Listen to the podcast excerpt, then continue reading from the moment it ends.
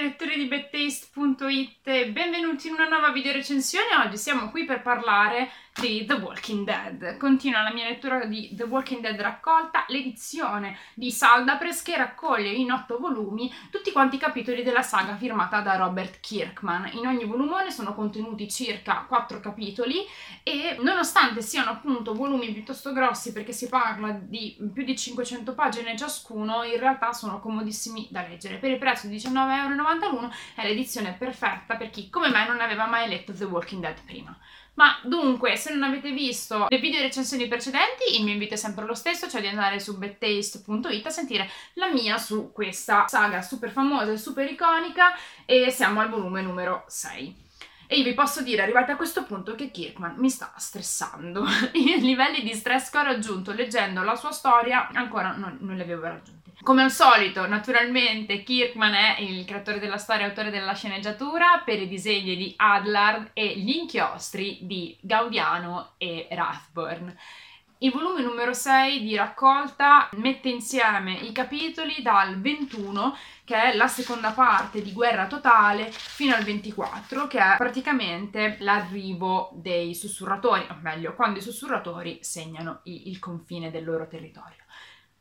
Allora, è stato un volume particolare perché si alternavano momenti di ritmo super concitato a momenti molto più rilassati in apparenza. Naturalmente il fatto che si percepisca questo ritmo così diverso, che cambia così tanto, è dovuto al fatto che ci sono più capitoli raccolti insieme. Dunque, rispetto agli altri volumi, questo è stato un po' più strano da leggere proprio perché si passa dalla fine di Guerra Totale, cioè al momento in cui eh, Negan viene messo in gattabuia e a questo proposito mi è piaciuto tantissimo come Negan dica a Rick che lui ha deciso di non ucciderlo soltanto perché Negan è l'ultima cosa che è rimasta a Rick per sentirsi un bravo uomo e sono perfettamente d'accordo. Nonostante quello che è poi il trascorso di Negan all'interno della storia, Credo che molti di noi, se fossimo stati Rick, avremmo preso una decisione diversa nei suoi confronti, ecco. Però è comunque una scelta interessante che è sicuramente una di quelle scelte all'interno della trama che fanno sì che il modo in cui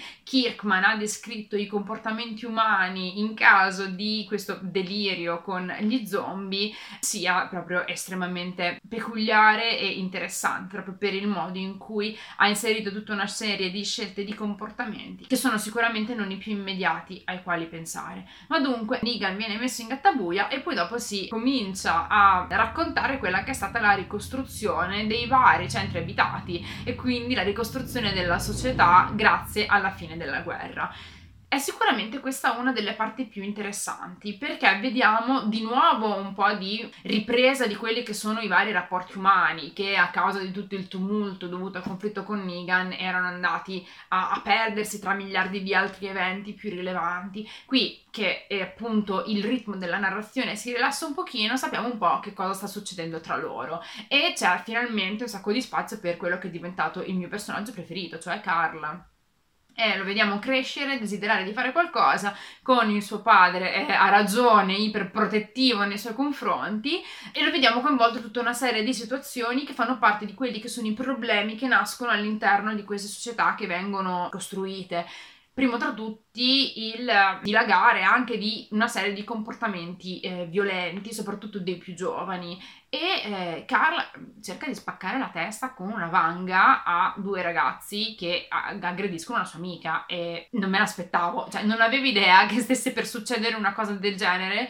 e il fatto che poi questa cosa si ripresenti anche nella reazione che lui ha quando interviene un nuovo personaggio, Lidia, che fa parte dei sussurratori, e gli dice che in questo gruppo di sopravvissuti in cui lei si trova subisce delle violenze. E Carl, nonostante appunto sia cresciuto in questo tumulto di violenza sempre, è comunque figlio di suo padre e quindi si è portato dietro un po' di quelli che sono anche i mm, valori della vecchia società che suo padre vorrebbe appunto ricostruire. E c'è molto questo legame e quest'idea che il mondo nuovo che stanno cercando cercando di rimettere in piedi sia il mondo a immagine e somiglianza di Rick Grimes, o meglio, quello che lui sta cercando di plasmare a memoria di quello che era la società prima. Quindi da questo punto di vista questa parte della storia è sicuramente molto intensa, nonostante sia quella un pochino più tranquilla, perché poi i morti cominciano a parlare.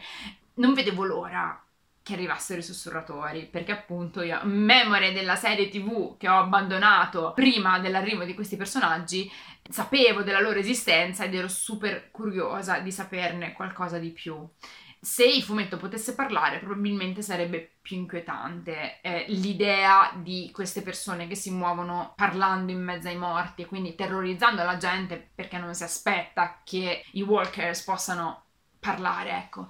Ehm, ma il fatto che siano completamente scoppiati è eccezionale. Eh, nel momento in cui loro propongono la loro visione della società dopo e di come dovrebbero organizzarsi i sopravvissuti, eh, non me l'aspettavo. E, e questo fa parte delle cose strabelle di, di, di questa serie, perché nel 90% dei casi magari non ci hai pensato proprio al la comparsa di persone che si comportano in un certo modo, così come fa il gruppo di Alfa. Non vedo l'ora di vedere come proseguirà la storia, anche se ho cominciato il fiero volume 7 di cui spero di riuscirvi a parlare presto prestissimo e non so come, come, lo affronterò. La cosa, la cosa che ormai mi fa quasi sorridere, arrivati a questo punto della storia, è l'ottimismo di Rick Grimes. Il fatto che ogni volta che c'è una scena in cui lui guarda l'orizzonte e pensa che meraviglia, cosa mai potrà andare storto? Ed è bellissimo che stia per arrivare qualcosa che va stortissimo. Mentre lui si gode il suo quadretto familiare, a 100 metri più in là sta succedendo qualcosa di terribile. Tutto questo, tra l'altro, in questo volume c'è un, un piccolo sipario di dialogo tra Rick e Michonne. Michonne è un personaggio che è, molto particolare. Ha, ha, uno sviluppo strano, non vedo l'ora di, di, di, vederla insomma proseguire nella storia perché parte mm, che è dura come una roccia e poi dopo comincia a confessarsi sempre di più quando ha un rapporto più stretto con i personaggi attorno a lei e, e adesso nonostante sia passato un sacco di tempo dal suo incontro con Rick e nonostante appunto sia uno di quei personaggi che noi abbiamo letto per, per tanti capitoli all'interno della storia, in questo momento parla di nuovo della sua vita prima, riparla dei suoi figli e del fatto che non ha ancora del tutto superato l'idea che lei sia sopravvissuta mentre i suoi figli no. E questa cosa mi ha stupito un sacco perché credevo che avessero quasi tutti fatto un po' pace con la loro vita prima e che tutte le cose che hanno affrontato le avessero portati perché molti di questi personaggi, così come Rick, che è un po' mh, la voce più forte di, di, tutti, sembrano aver lasciato completamente alle spalle quello che era il mondo prima e la loro vita prima. E poi arriva Michonne che ti dice, beh, in realtà io no.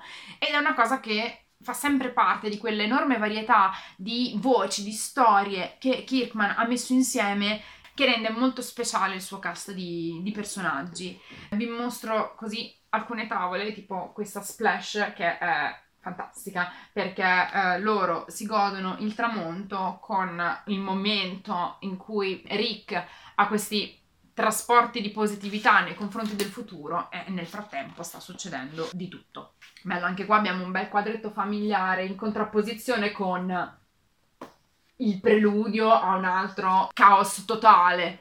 Bello bello e stressante. Indubbiamente eh, grazie Kirkman per, per farmi rimanere in tensione di continuo e ora che non so che cosa mi aspetta, sono ancora più in tensione di prima. Spero di parlarvene presto prestissimo perché siamo ormai addirittura d'arrivo con questa edizione raccolta. Io vi ringrazio per aver guardato questa video recensione, per aver fatto delle chiacchiere con me su The Walking Dead e vi do appuntamento alla prossima. Ciao, Pet Taste!